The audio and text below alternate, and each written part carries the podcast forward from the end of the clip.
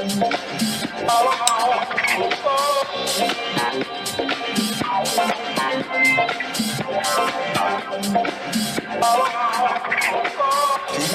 is an uprising against smug elites. Smug elites. So they're the villains, and the opposite is America. Because America is now one big gay disco.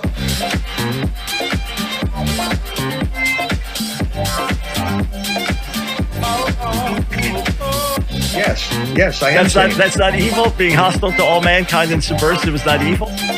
One big gay disco. Well, I have to say that because St. Paul said the Jews are enemies of the entire human race. They are. What do you think of Jordan Peterson? Uh, did you see the video about where he said I can't do it? One big gay disco. Adam, I'm trying to do you a favor. You're fighting for the gay disco. Don't make your ignorance normative for the rest of us. Die for the gay disco.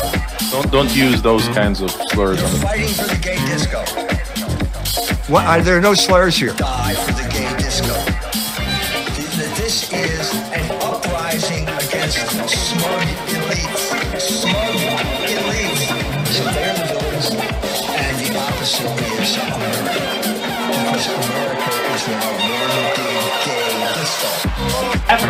our most requested guest, uh, Dr. E. Michael Jones, a man who needs no introduction. I mean, it is. That, that's what they. That's what they pay the Rockefeller foundations to. Uh, you're not supposed to know what I just told you.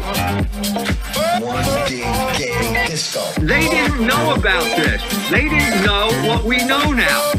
Is there any argument you can use to wake him up? Yeah, I think uh, God had a plan for your life. Well, you'd be jerking off to every curvy piece of driftwood you saw at the beach. Fight the people who don't like disco. Maybe you would. And you're consistently refusing to talk about pornography. Uh, Pete Buttigieg Yeah. seems to be the exhibit A of that process. Yes, yes. Because you think that the anus is a sex organ, don't you, Pete? One big gay disco. Uh, Richard Spencer hands out spears and he says, "Charge the machine gun nest." Dr. Jones. Sorry. Not all the heads of the Federal Reserve were Jews, but after a certain period of time, uh, that seemed to be the case. Hello, and welcome to another episode of EMJ Live from beautiful downtown South Bend, Indiana. Uh, we are living through momentous times right now. Uh, we are living through the moment, I think, where the uh, the the narrative is starting to unravel. I'm talking about the Holocaust narrative. You know the book. This is uh, the concept, the idea came out at the exactly the right moment. It's this most significant convergence in my intellectual life, which is now going on over 40 years now. Uh, and the place to watch it uh, disintegrate is Canada. On September 22nd, Canadian Prime Minister Justin Trudeau singled out a 98 year old Ukrainian Canadian man by the name of Yaroslav Hunka before the parliament in Ottawa as a quote veteran from the Second World War who fought for Ukrainian independence against the Russians, close quote. Trudeau's announcement provoked two standing ovations from Canada's lawmakers who described Hunka as both a Ukrainian and a Canadian hero.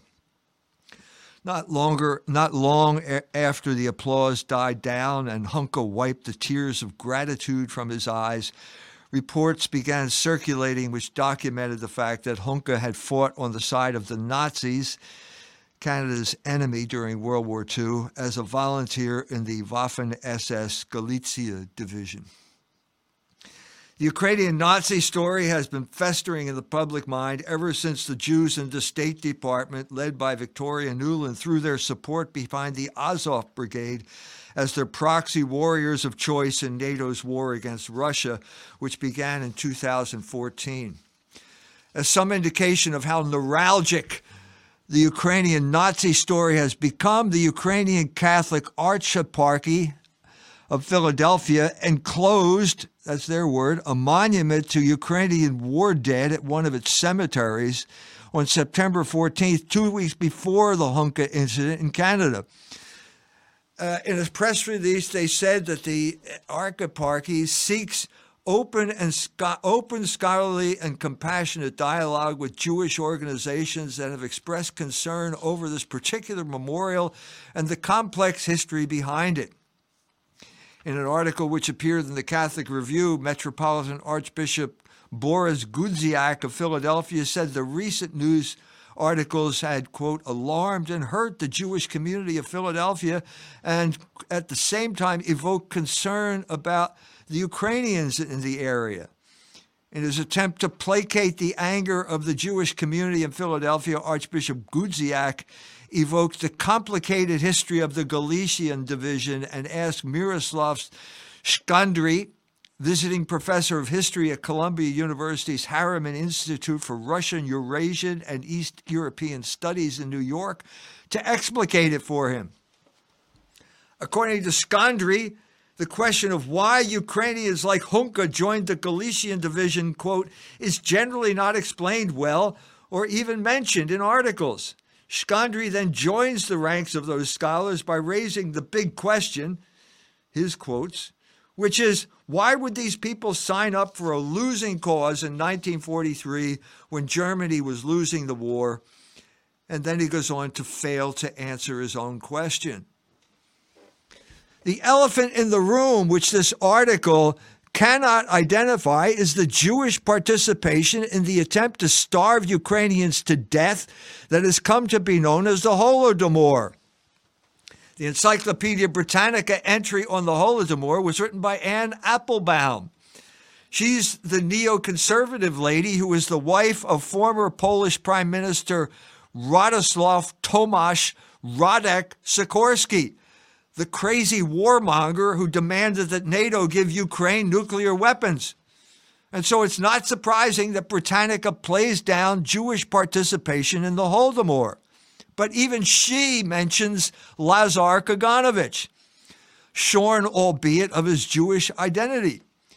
Ever since the Jewish lady Nuland overthrew the legitimate government of the Ukraine in 2014, the Jewish Bolsheviks like Lazar Kaganovich, who were responsible for the Holodomor, have had their identities stolen.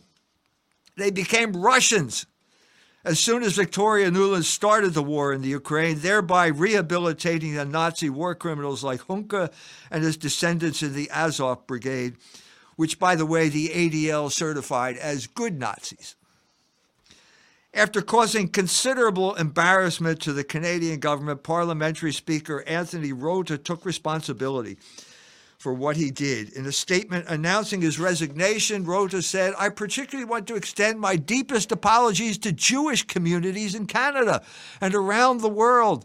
I accept full responsibility for my actions. As Rota prepared to fall on his sword, Jewish member of parliament Karina Gould Gould, who joined in the standing ovation celebrating Hunka as a war hero, tried to distance herself from this scandal by tweeting, quote, like all MPs, I had no further information than the speaker provided. Exiting the chamber, I walked by the individual, Hunka, and took a photo.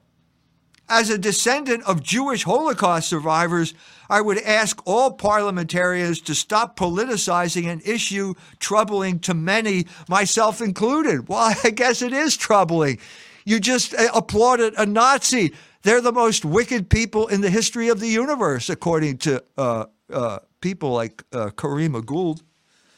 Then, sensing an even more radical form of damage control was necessary, Gould demanded unanimous parliamentary assent, asking for uh, to expunge the embarrassing incident permanently from the official record, prompting me to tweet Nazigate goes down the memory hole. Has MP Karina, quote, I have relatives who died in the Holocaust, close quote, Gould, been reading George Orwell? Does she think that pretending that the standing ovation for the Nazis never happened will blot it from everyone's memory? The real source of embarrassment in this affair, which has come to be known as Hategate, was Justin Trudeau himself, who just one year earlier denounced conservative MPs sympathetic to the Canadian trucker convoy of standing with, quote, people who wave swastikas, close quote. Like Speaker Rota Trudeau apologized to the Jewish members of parliament who, at the moment of Hunka's triumph, were celebrating Yom Kippur. But he did this with no recognition that it was they, the Jewish members of parliament, who enabled the weaponization of the Holocaust to demonize the truckers, whose concerns were economic and COVID related and had nothing to do with Nazism, World War II, or the Holocaust. In a recent discussion of the U.S. national strategy to counter anti Semitism, Stu Peters brought up the notorious honk honk equals Heil Hitler claim. This allowed Justin Trudeau to invoke the Holocaust narrative to destroy the trucker protest in Canada. This preposterous claim was made by Jewish uh, member of parliament Ya'ara Saks, who prefaced her remarks with the by now mandatory disclaimer that she had relatives who died in the Holocaust.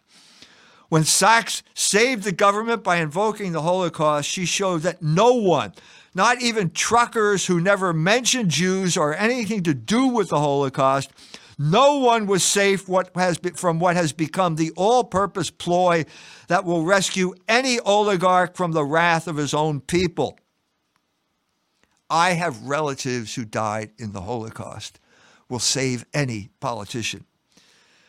Member of Parliament Saks showed that even scrupulous avoidance of saying anything the Jews might find offensive is no defense against the weaponization of discourse that goes by the name of the Holocaust narrative. Tucker Carlson still refuses to say the word Jew, but that didn't prevent him from being driven from his gig at Fox News when the ADL decided that he had to go. The Holocaust narrative has turned Canada into one of the most totalitarian governments in the world. This is bad news for the Canadian people, but it is also a warning to everyone else currently under the hegemony of the Holocaust narrative, because Canada is the canary in the mine shaft. When that bird is found dead at the bottom of its cage, it's a sign that it's time for the miners to leave before they too succumb to the invisible carbon monoxide, which is the best analogy of Jewish privilege in our day. In their recent book, The Hategate Affair, authors Karima Assad and Eliza Hadigan give new insight into how honk honk came to mean Heil Hitler by explaining how Jewish NGOs and other front groups control law enforcement in Canada by invoking the Holocaust narrative. The spider at the center of this web is Bernie Farber, founder of the now defunct Canadian Jewish Congress, but more importantly, the man who founded Canadians Against Hate Work, Hate Network, the Canadians Against Hate Network in 2018. In the five years since Farber conjured his NGO into existence, CAHN has become the recipient of numerous government grants, but more importantly, it has used that money to gain control over law enforcement in Canada. Saad and Hardy can tell the story of how Canadian war veteran Jeremy MacKenzie got railroaded by a Canadian system based on a case that was a Canadian legal system based on a case that was based entirely on unverified accusations leveled by Farber, Farber as the front man for Jewish interests as represented by CAN. Farber used the same tactics to discredit the trucker convoy. According to Saad and Hartigan on uh, March 2022, Farber tweeted, and this is a quote from their book the photo of an anti Semitic flyer supposedly taken by his friend at a Freedom Convoy event in Ottawa. This turned out, thanks to a reverse image search, to originate from Miami Beach, she doesn't explain further, but this was uh, the work of our good friend Handsome Truth and the Goyim Defense League. Once again, they become accessories uh, to the extension using the Holocaust as a weapon to hurt people. In any other iteration of reality, the idea that someone appointed to Prime Minister Trudeau's expert advisory group on online safety could possibly fabricate evidence to smear liberal government critics as anti Semites would warrant scrutiny, but not in Canada. The authors have created an admirable piece of journalism, but as so often the case with journalism, they can't see the forest for the trees. The main problem lies with their internalization of Jewish categories. The main Jewish category is that Jews as a collective entity, which acts ruthlessly in its own self defense in defiance of the rule of law, that this category does not exist. If Bernie Farber is the founder of both the CJC and CAHN, why isn't this story about Jewish control of Canadian law enforcement or Jewish control of the Canadian press? Neither author can bring herself to make that claim, even though the text provides ample evidence to bring it up.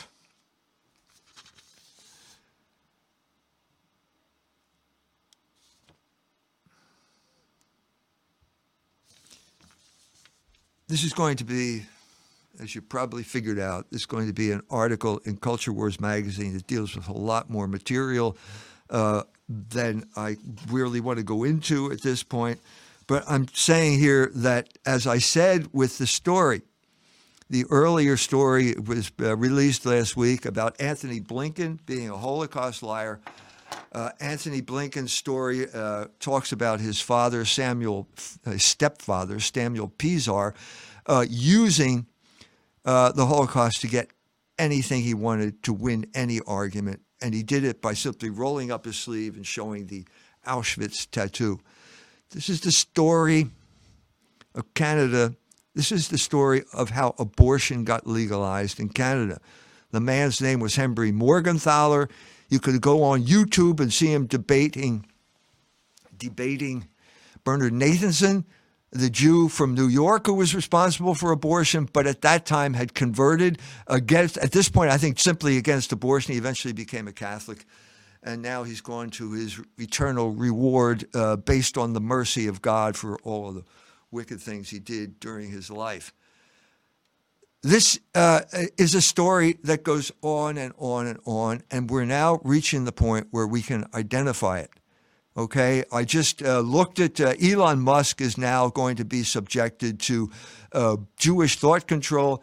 He's now uh, had a conference with Elon Musk, I'm sorry, with Ben Shapiro and 10 Jews who hectored him about uh, the existence of anti Semitism on the internet. I just got attacked by, say, being called a Holocaust denier uh, and used as a weapon to beat up Elon Musk.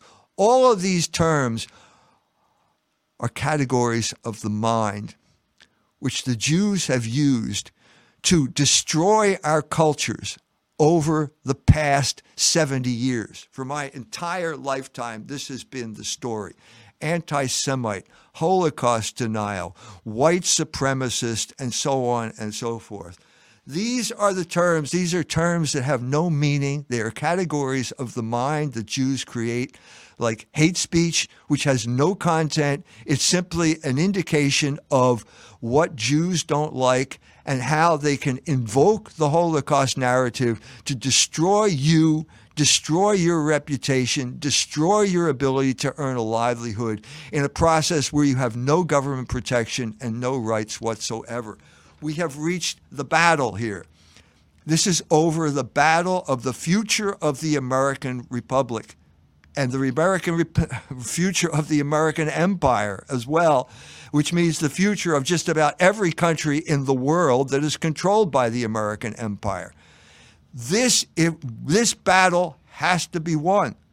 We have to have a substantiation of the fact that we live under the rule of law and that everyone is equal under the rule of law. And there's no such thing as Jewish privilege when it comes to the rule of law or control of the internet.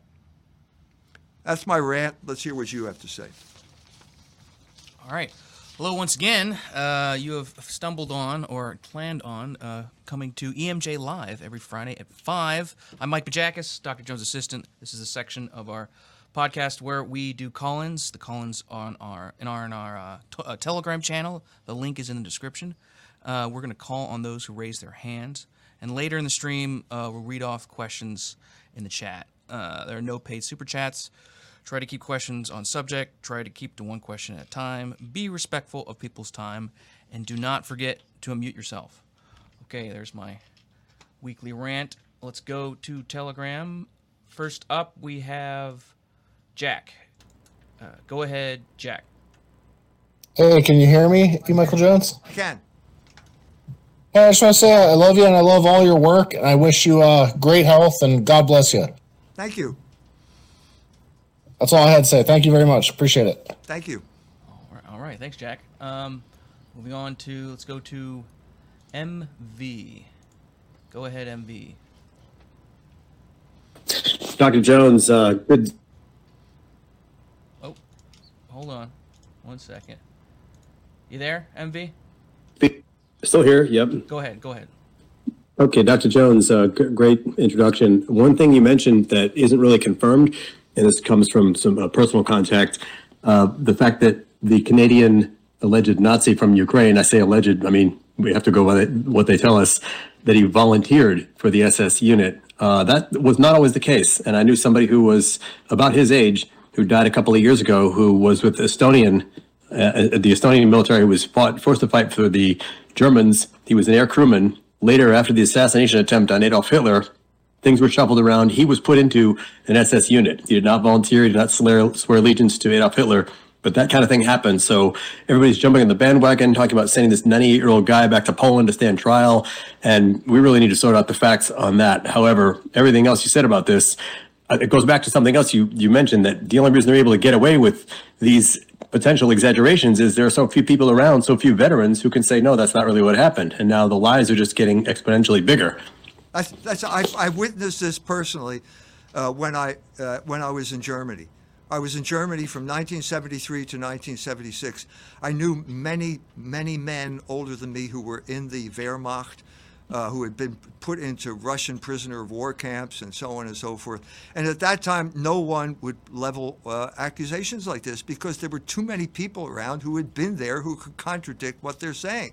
So the, the irony, the paradox here is that the farther we get from the uh, events of World War II, the more accusations get raised because no one can uh, defend themselves. Now, how do you? What is the defense here? Defense. The truth is an absolute defense. And if you're hindering the spread of the truth, if you're prohibiting research in this area by calling it Holocaust denial, you're the one who's contributing to the violence. And I've said this before about the ADL. They're responsible for the violence that comes from prohibiting speech. We have to put the lay the blame at the people who are causing the problem. There should be no limits on the research that, that, you're allowed to do here. I, I, don't believe for a moment that the Canadian Parliament didn't know who this guy was, or the Canadian government didn't know what his real background was when they admitted him at the end of World War II. Because any real war criminals, I would think they'd be scouring the earth for them. He was right. just a, a, private, what, 20, 22 years old? You know. No, I th- uh, first of all, I gave a speech uh, in Winnipeg years ago, probably 30 years ago, uh, to a group of Ukrainians. It was my first uh, re- real exposure to the fact that there are lots of Ukrainians out there. A lot of them came over after World War II. And uh, basically, the, this, the government has been working hand in glove through people like Chrystia Freeland, who has, I think, uh, connections uh, to the Ukrainian community. I think she's one of them. basically, to train people like the Azov Brigade. Now, I'm saying that if you look into that, eh, you know, there's pro- there's rational reason why the Ukrainians would want to join up with the Nazis, and the answer is the Holodomor. If, uh, but the point is, the people like Lazar Kaganovich were known as Jewish Bolsheviks at that point. They weren't known as Russians. And what they're doing is this judo of flipping all of their identities to Russian now to justify NATO's war in the Ukraine. That's what's going on here. It's identity theft, and, and shame on them. Shame on that. It's been a double game. Justin Trudeau's been playing this double game for years now. Interesting. Well, I uh, just got a copy of your latest book, and I'm looking forward to reading it. Thank you. God bless you. All right. Uh, let's see. Next, no one is raising their hands at the moment. Anyone? This is rare. Would anyone like to ask a question, or anyone from Cozy want to jump in if they got a good question? We got our normal numbers going today. No one wants to ask a question. All right. Uh, let's see if I could Cozy. Anyone in Cozy? Ah, one's jumping up. Good, good, good, good. Okay. Uh, Basil. Go ahead, Basil. Hi, um, just quick question for Dr. Jones. Thanks for everything that you do, but how do you kind of see this going in the future? The whole narrative, everything that's going on, not just in our society but in the world. How does this kind of play out as awareness is growing, but the the fight to counter that awareness is growing even more? Um, how does it become part of the public discourse of the conversation you're having right now? Where does it go from here, and how does it not get ugly? Uh, it goes. This is uh, war. This is culture wars, and basically, uh, I'm going to I'm going to give you my prediction that my narrative, my category of the mind, corresponds to reality. Okay, and it's going to defeat their categories of the mind.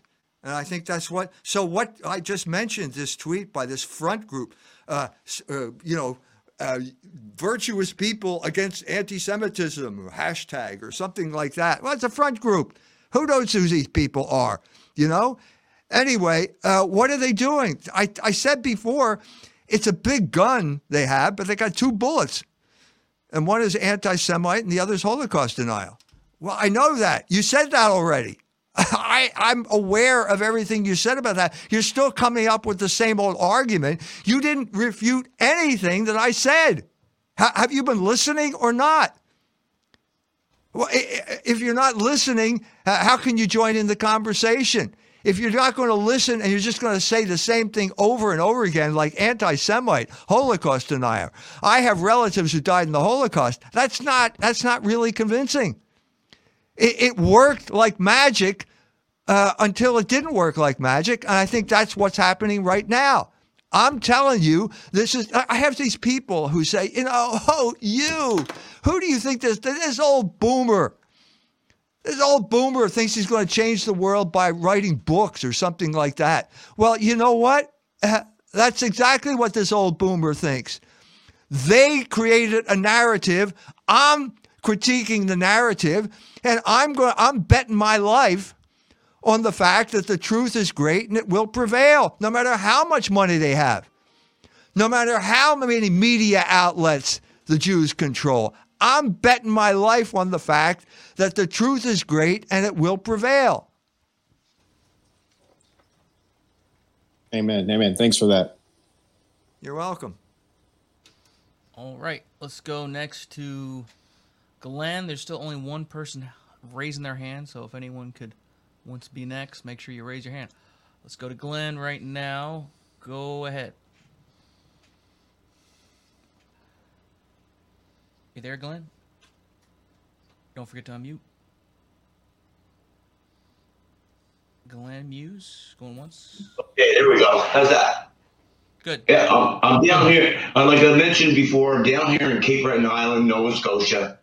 We're in the middle of this great fiasco that's happening in Ottawa, the biggest distraction ever, ever, ever, ever. Okay, and, there, and uh, right now, personally, I have three lawsuits going on here against these people, and I'm winning the three of them. And one of them is with the Human Rights Commission. I've got word today they're looking for they offer me money. The second one is a, a Jewish organization that took over my housing program, and now I have to sue them to get back money they offered, they took away from the housing I was trying to develop.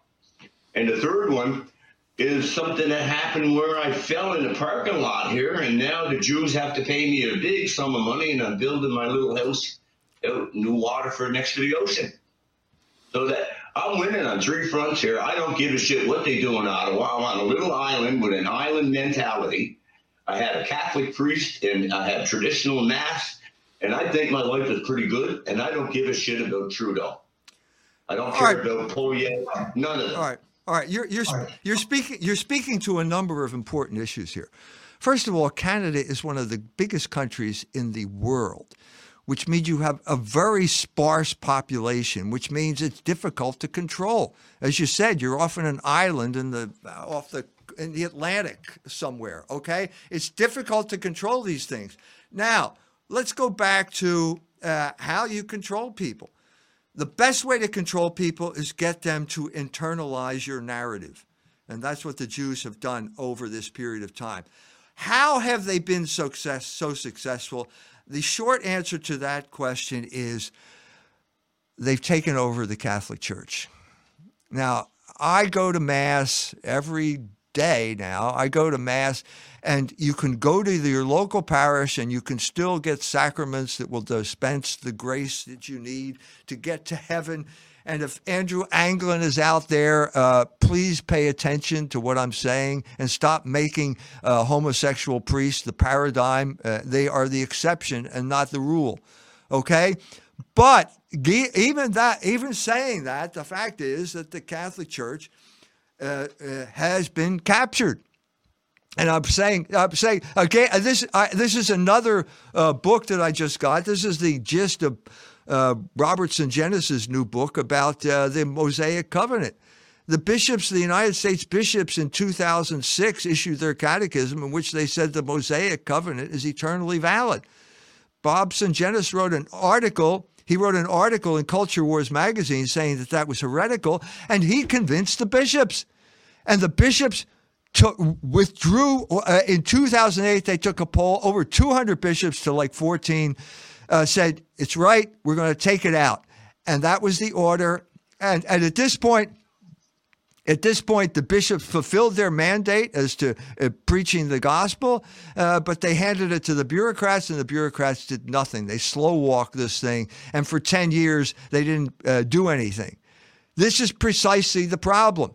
This is so when you go to this fact now that the Catholic Church has been crippled in that regard, and you add to that fact that the Canadian bishops in 1968 uh, issued a statement called the Winnipeg Statement, in which they said uh, they distanced themselves from Rome and said that the Canadian Catholics did not have to follow Humanae Vitae or the Church's uh, teaching on on uh, uh, contraception. They lost their authority.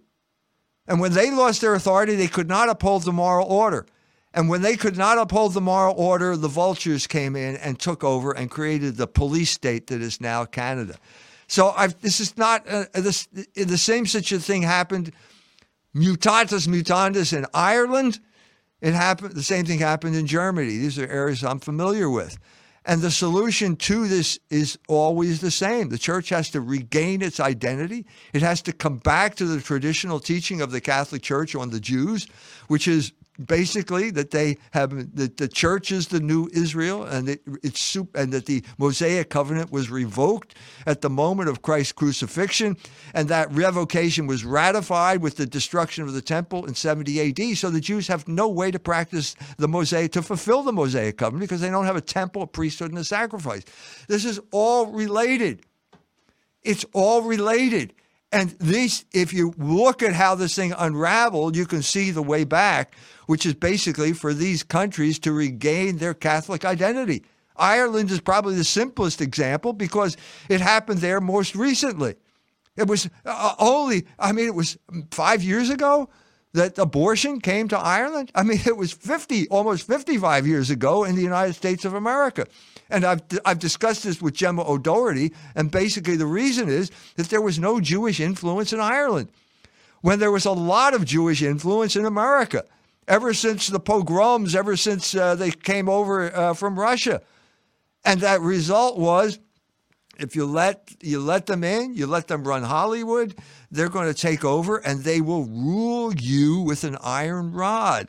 And at the beginning, it sounds uh, like a good deal because you get to have free sex and look at pornography and all that type of stuff that they're famous for.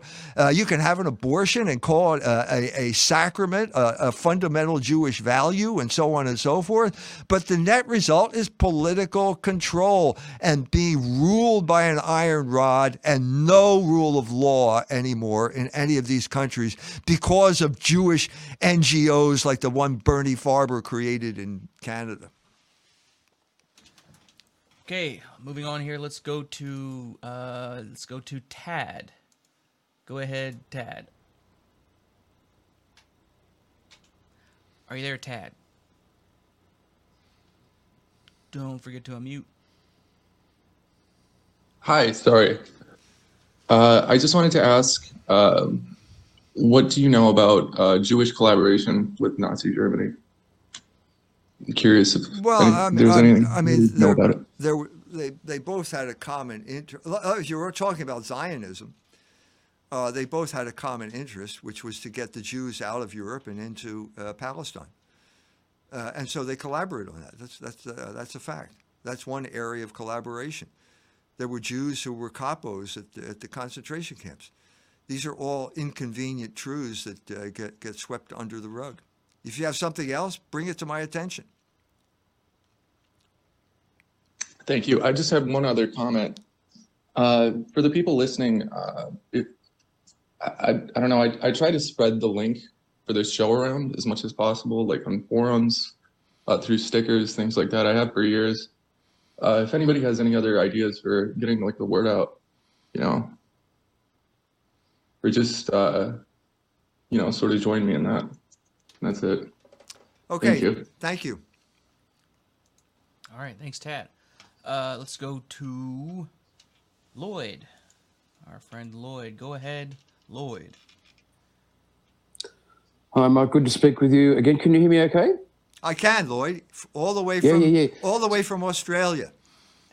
Yeah, I just want, I, I agree with you. I think we're at a critical point in history, and I, I think that there's a, a great opportunity here that, you know, as as they get more and more cornered, we might see a mass conversion. So I think um, one of the things we need to do is pray for the conversion of the Jews. I mean, seriously and sincerely pray for the conversion of the Jews. I know you've brought a lot of Jews into the church yourself. Um, I, I think a lot of them are going to be feeling very um, isolated. Um, but we have to stand up for the truth continuously. And uh, as you say, the truth will, will set us all free. That's my comment. Yeah, thank you, thank you, Lloyd. Uh, I would just gave a speech in Cincinnati, met a Jewish convert down there. Uh, uh, I've also, you know, I'm get get uh, reports from people on the internet on a regular basis. Uh, you're right. You're right because this is going to get uh, they're going to get more and more extreme as as time goes on. That's that's that is what we have to pray for. We have to pray for conversion, and I'm seeing it happening in a way that I've never seen before. So And we have to stick to the truth and, and no violence. we have to just stick to the truth. That's truth. right. And there are all kinds of people who want to lead us away into uh, crazy stuff. At the very moment that um Elon Musk is trying to say that, uh, uh, you know, you know, this is reasonable to object to the ADL censorship. You got the Goyim Defense League standing on a bridge in Florida giving the Hitler salute. This is exactly the type of thing that is counterproductive. This is it plays right into the hands of the ADL. It's so obvious that, that that's the case. So that's that's what we got to do. You're right. You're absolutely right. Thanks. All right. Uh, thank you, Lloyd. Next, we have, let's see, uh, Rockabilly Fascist. Go ahead, Mr. Fascist. Don't forget to unmute yourself. Hello. Hello. Oh, hey, uh, Dr. Jones. A pleasure to be able to speak with you. I've been following your work for uh, a long time, and uh, I think I got got the gist of everything you have to say. I, I agree with everything, but the one thing, if you forgive my ignorance, that I, I I don't understand is what is the difference between categories of reality and categories of the mind? Okay, let, let me give you an example. There are people who voted for Donald Trump. That is a category of reality. You can you can their names. You can they, they went to the poll booth. You could find their names if they were on the voters' rolls and so on and so forth. Uh, Hillary Clinton described these people as a basket of deplorables. That's a category of, or category of the mind. That doesn't refer to any reality. It refers to uh, Hillary Clinton's uh, twisted mind, her prejudices, and so on and so forth.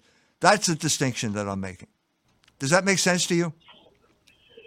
Yes, that example does, and I, I you know, I listened uh, probably two or three times uh, to your debate with ja- Jared Taylor on race, and I remember you gave that example. Um, I, guess I'm just wondering. I, I, still can't wrap my head around. Maybe all right. A, let, let, me give you. know, let me give you another example pertinent to the Holocaust. Okay, uh, it's in the Holocaust narrative, but basically uh, Eisenhower shows up at this camp called Ohrdruf. Okay, when he gets to the camp, this is a concentration camp nobody knows about anymore. There are dead bodies all over the ground. That is a category of reality. Those bodies were there. That that wasn't made up. They were there. Okay, what does Eisenhower want to do? He wants to weaponize that by imposing on it categories of the mind. And the main category of the mind that got imposed on that was gas chambers, uh, that that type of thing. In other words, deliberate extermination, and then it got built uh, after that. It's a word. The order came down from Berlin to exterminate the Jews, and so on and so forth. And that just got by the by the time you reached uh, the 1980s and the Schindler's uh, Shoah, uh, I'm sorry, Steven Spielberg's Shoah Foundation, it lost all contact with reality those categories of the mind lost all contact with reality, and people just started making up the most crazy stuff you can imagine. So uh, that's the sliding scale I would uh, describe. Be, be, like the photographs of the corpses in Bergen Belsen, that was real. But the question is, how'd they die? Well, the answer is typhus. If you go to Dachau, there were corpses all over the ground there. When the Americans arrived, there was boxcars full of corpses. How did those? That's real. I'm not denying that. How did they die? There were no gas chambers at Dachau. How did they die then? There's a big sign that says uh, typhus, uh, danger, typhus. That was there. This is precisely the sleight of hand that is essential to propaganda, where you take an obvious category of reality and then impose meaning on it that serves your political agenda.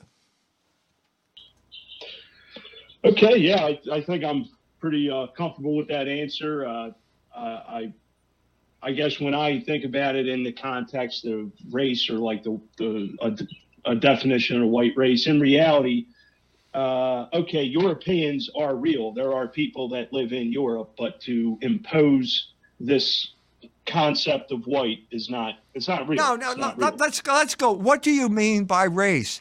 Do, do you mean you know, this? My nose, my skin, the kind of hair that I have, as opposed to uh, you know somebody from Cameroon who's got much darker skin. Okay, they're categories of reality. I'm not denying that.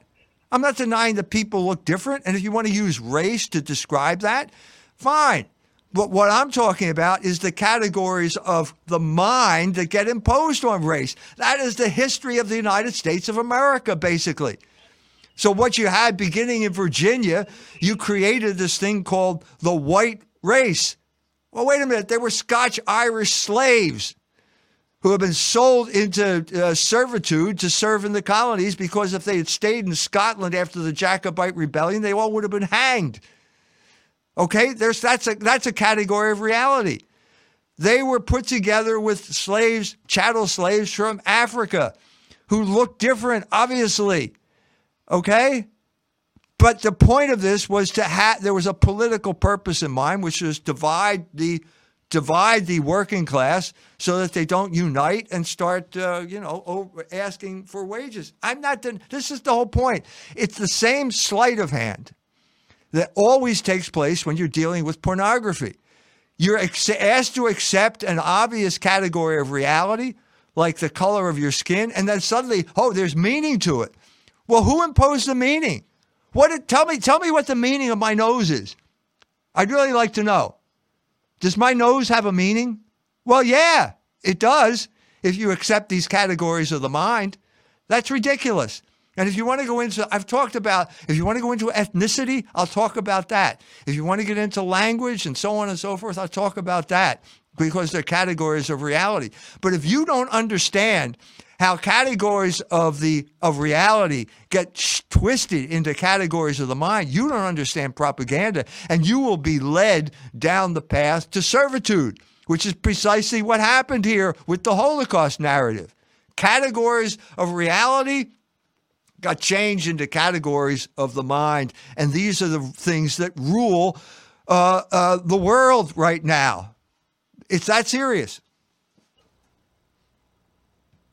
Yeah, no, I I hear you loud and clear. Uh, I appreciate your answer. Um, I think I'm getting a clearer picture. I guess uh, I I've always looked at it as, you know, there's there's does seem to be in reality like, you know, cognitive differences, behavioral differences between peoples of a certain, uh, you know, look versus others. And I, I had the opportunity this year to uh, go to Africa, and you see and you see the uh, low levels of development and things like that. Uh, and uh, there's not a whole lot of productive work going on. Uh, let me You're just right. say that. So I, I wonder, you know, what, you know, it, it, it, are you saying that, that this conception of race is only skin deep, or is there a valid conception of race that is not just skin deep, but is not being imposed by uh, somebody right, who wishes to, uh, to if you're at- and conquer? If you're asking me, is there a, a culture in Africa? Of course there is. If you're asking about economic development in Africa, why don't you look into what look into what just happened in Niger, what is sweeping through all of the French colonies of in Africa right now. All of those. Why are they doing that? Because of French economic imperialism. This is this is a, a group of first of all, let's take a step back. Okay, uh, my barbarian ancestors from Germany uh, used to chase pigs through the forest until the Benedictines showed up, and their motto was "Ora et labora," and they taught the Germans how to work. It took a thousand years. But basically, what happened is you had the most productive workforce in the world because of what they learned, because of Catholicism, because of what that says about human labor and so on and so forth. Okay, you can't expect that same type of development to happen uh, since 1987, okay, which is when the Diocese of Mbinga came into existence.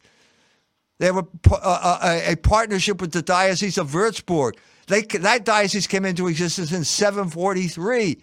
Okay, you can't uh, pretend that it doesn't take time to uh, do this. Now, the other thing is that at exactly the same time that we're trying to have this development, the colonial powers are trying to institute a kind of neo-colonialism with uh, uh, stealth by stealth. And I discovered this when I went to Kenya. T-shirts are neo-colonialism. It's called mitumba in Swahili. They have a word for it. T-shirts. Uh, every day, a ball of a hundred pound ball of T-shirts rolls off a ship in Mombasa, and they spread out throughout the country and sell this stuff, uh, cheap junk, uh, to the people of Kenya. This cripples economic development in Kenya. No cotton gets grown in Kenya anymore. There's no production of cloth that these T-shirts, free trade has wrecked it. And so when the Cath, when the East African countries understood this, they put tariffs on Mitumba. And what happened then? The Jewish rag pickers from New Jersey went to Secretary Mnuchin, the Secretary of Treasury, and said, threaten them with sanctions. And that's what Mnuchin did. And every country in East Africa backed down except for Rwanda. That's imperialism. That's the way the Treasury Department uh, enables the American empire to rule the world. And that is precisely what's thwarting development in Africa. There's nothing mystical about this, this, this race thing. I'm saying that that is exactly what needs to happen there. Okay? You have to be able to separate out here what's going on. and assign the, the blame to the proper place. That's what's got to happen. I, I, the white boys are mad at me. They've been mad at me for years now because I say this type of stuff. We've been, we've been back and forth over this. Uh, no one has come up with any type of serious objection to what I said. Are you saying there is no prob- imperialism? There's no threats of sanctions have not been threatened in East Africa? No. No, they just go back to the same old tired stuff. Look, I'm starting to realize that there are two two wings here. It's not the left wing and the right wing, it's the Jews and the white boys. They are both united on the idea of racial superiority. And they're both mad at me. I mean, uh, uh, I'm so I wrote to one of them. I said, "Look, because I disagree. This is about the Holocaust narrative. The, the comments are coming in. So because I disagree with the Jews, does that mean I have to agree with the Nazis? No, no. There's another story out there, and I've already mentioned that story. It's the Christus and Dachau story, which has been suppressed and hijacked by people like Elie Wiesel and all the Jews who promote that book. No, I, and uh, I, I hope you don't think that any my, my line of questioning was was coming from a, a position of hostility or anything. I'm I'm legitimately curious because, like I said, I've had everybody out there uh, on the scene right now in, in the dissident right wing uh, and, and, everything like that. I think you hit the nail on the head. And uh, you know, I'm I'm just like you. I was I was raised Catholic in Philadelphia and, and, and where and where in, where in Philadelphia? Uh, I'm in Northeast Philly. That's where I, grew to, up. Where, where, where in Northeast Philadelphia? Uh, it's a little neighborhood, uh, Holme Circle. Yeah, Holme Circle. Did you, you did know, you go did you, did you go to Father Judge? Yes, I did. Yeah. Ah, see. Yeah. yeah, yeah. No, I was, I was, uh, yeah. That's where I went to high school, and yeah, I was, I was raised. Yeah, I was originally from Frankford, but you know, when I was a little kid, but uh, yeah, went there, and then uh, I'm, I'm also a, a Temple graduate myself. Ah. So I, yeah. That's so, that's uh, amazing. so you, so you now look. Uh, the, uh, Philadelphia is now famous for these riots now where that black lady known as Meatball uh, engaged in rioting, and now she's crying uh, because she got arrested and had to put up $25,000 in bail or something like that. And it's also uh, famous for the zombies on Kensington Avenue. Uh, my both sides, my family and my wife's family both came from Fishtown originally. The the one part, other other part, the Irish side came from uh, North Philadelphia. The Irish parishes over there.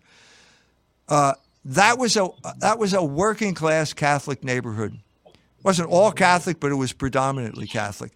And what I, I wish I, I, have said, I've had this thought, I'll express it to you now. I wrote uh, John Cardinal Kroll and the Cultural Revolution to find out what happened. I think I did. And the diocese turned on me. You know, they tried to put me out of business. It's a sad story. And then I wrote The Slaughter of Cities. And now I think back, if if they had, suppose the diocese had said, this is true. We need to have a discussion about what happened to Catholic parishes, uh, high schools like Cardinal Dougherty, largest Catholic high school in the world, grade schools like Most Blessed Sacrament. We need to discuss ethnic cleansing.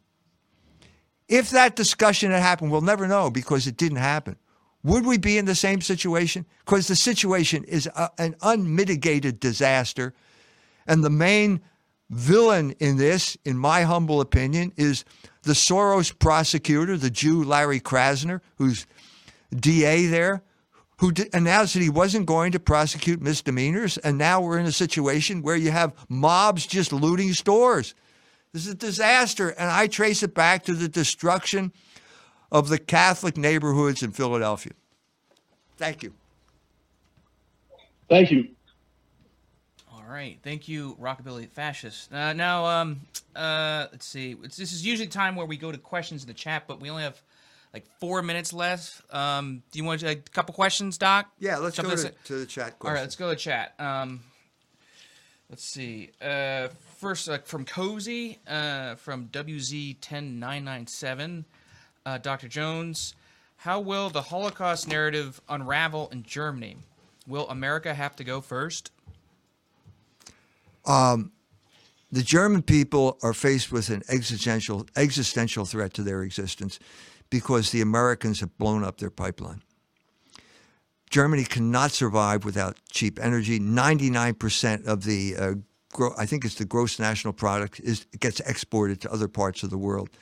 They are faced with an existential crisis. It's do or die in Germany. And so I had breakfast today with a, a German professor, and we had an immediate meeting of the minds about the reality of the situation. The Germans are going to have to start listening to people like Princess Gloria von Torno and who said that the Greens are now implementing the Morgenthau plan. They're going to have to have this discussion. Uh, it, it, it, you cannot, if there's anything that we learned from the history of East Germany, the Demo- Deutsche Demokratische Republik, it's that you can't turn everybody into a spy on everyone else. It doesn't work. It doesn't work over the long haul. It's not going to work in Germany. Eventually, they're going to have to come to the reality of the situation, which is that NATO is their enemy, and their that uh, NATO is using the war in the Ukraine to destroy Germany, to destroy the manufacturing base of Germany, so that Americans have a complete monopoly over life in Europe. That's not in the interest of any European nation, and they're going to have to wake up to it sooner or later. Okay, next question on Cozy from Catulist. Uh, Dr. Jones, is there any change of a good pope to be elected in the next conclave, or do we have to suffer uh, more uh, for more time? Uh, the best example is what happened uh, at, uh, at the time of the Counter Reformation. The usurers were ready to rush to Rome when uh, I think it was when Leo X died. He was a Medici. They were ready to rush to Rome and give lend money to the cardinals so that they could bribe other cardinals to become pope. Uh, and before they, the usurers could get there, uh, they elected a new pope, and that pope basically launched the Counter Reformation. So it can happen at any moment. It's like the, the, the football game. You can win it in the last second. It's, this can happen at any moment in history. I don't know what, I'm not privy to what's going on, uh, but I know there's a reaction among a lot of the cardinals and bishops to this Jesuit takeover of the church that's crippling the church's evangel- uh, ev- evangelical efforts right now. Uh, from Joe Indians, um, did the star of uh, Remphan turn into the star of David? I have no idea. I have no idea. Okay, uh, let's see. Um, ah, from uh, Glucon on Cozy. Uh, question: uh, Do you think women will be made deacons during the Synod? No. Okay. Um, from Kingfish AF, uh, are we going to discover death camps when the Russo-Ukrainian war ends? No. No. Okay. All right. Quick. We're, we're getting through them quick today. Um, uh, from Remvant fourteen, why does uh, why do baby boomers think race is skin deep? Uh, because it's the truth. Right. I just got, I just got uh, uh, something I wanted to throw back at the people who refer to people of my generation as baby boomers. What's the one group that is most supportive of the Ukraine war? It's the 20 year olds. What's the one group that is least supportive of the war in Ukraine? It's the baby boomers. All right. From Two Thitty, uh, was Media Blitz of 2002 on child abuse in church in response to the anti war speech John Paul II gave in December 01?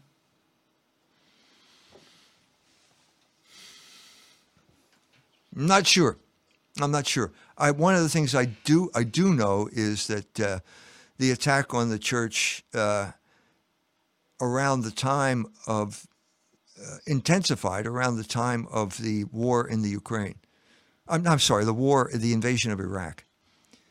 At that point, uh, Rod Dreher, who had just become a Catholic, wrote an, a scurrilous article. I think it was, I think it was National Review in which he said, uh, no Catholic is obliged to follow Pope John Paul II uh, and his opinions on war and peace because of the sex abuse crisis in the church. That was a shameless piece of pandering uh, that should haunt uh, Rod Dreher uh, to his grave, and I hope he apologizes for making it at some point or other. From SS Tiger, uh, Dr. Jones, have you received direct feedback from Jewish organizations on the book yet? I just received feedback on Twitter uh, calling me a Holocaust denier. Now, they, these people, these Jewish organizations are, are in a bind because the first line of uh, attack against anyone they don't like is called dynamic silence. So if they announce, if they put, the ADL puts out an announcement saying, E. Michael Jones wrote a book called The Holocaust Narrative. It's a terrible book. Do not read it. Guess what would happen? Uh, everyone would rush out to buy the book. And I just got an email from someone who said, uh, Hey, I found out about you from the ADL. Uh, they mentioned your name, and I go- uh, I went and did some research, and, and, you're the guy. This is great what you're saying. So I said, Well, thank God for the ADL because they're spreading the word here. This is what Hegel calls the cunning of reason. God will use the wickedness of groups like or people in the ADL to spread his word. And if my uh, writing is part of God's word, it will spread, period. And they won't be able to stop it. All right, Dr. Jones, uh, three past six. Do You want or one more, maybe? Two more. Two more? All right. Um, from Truth Lover Are Jesuits all bad, or are there any based ones? The last good Jesuit I knew of was Paul Mankowski, and he died a couple of years ago.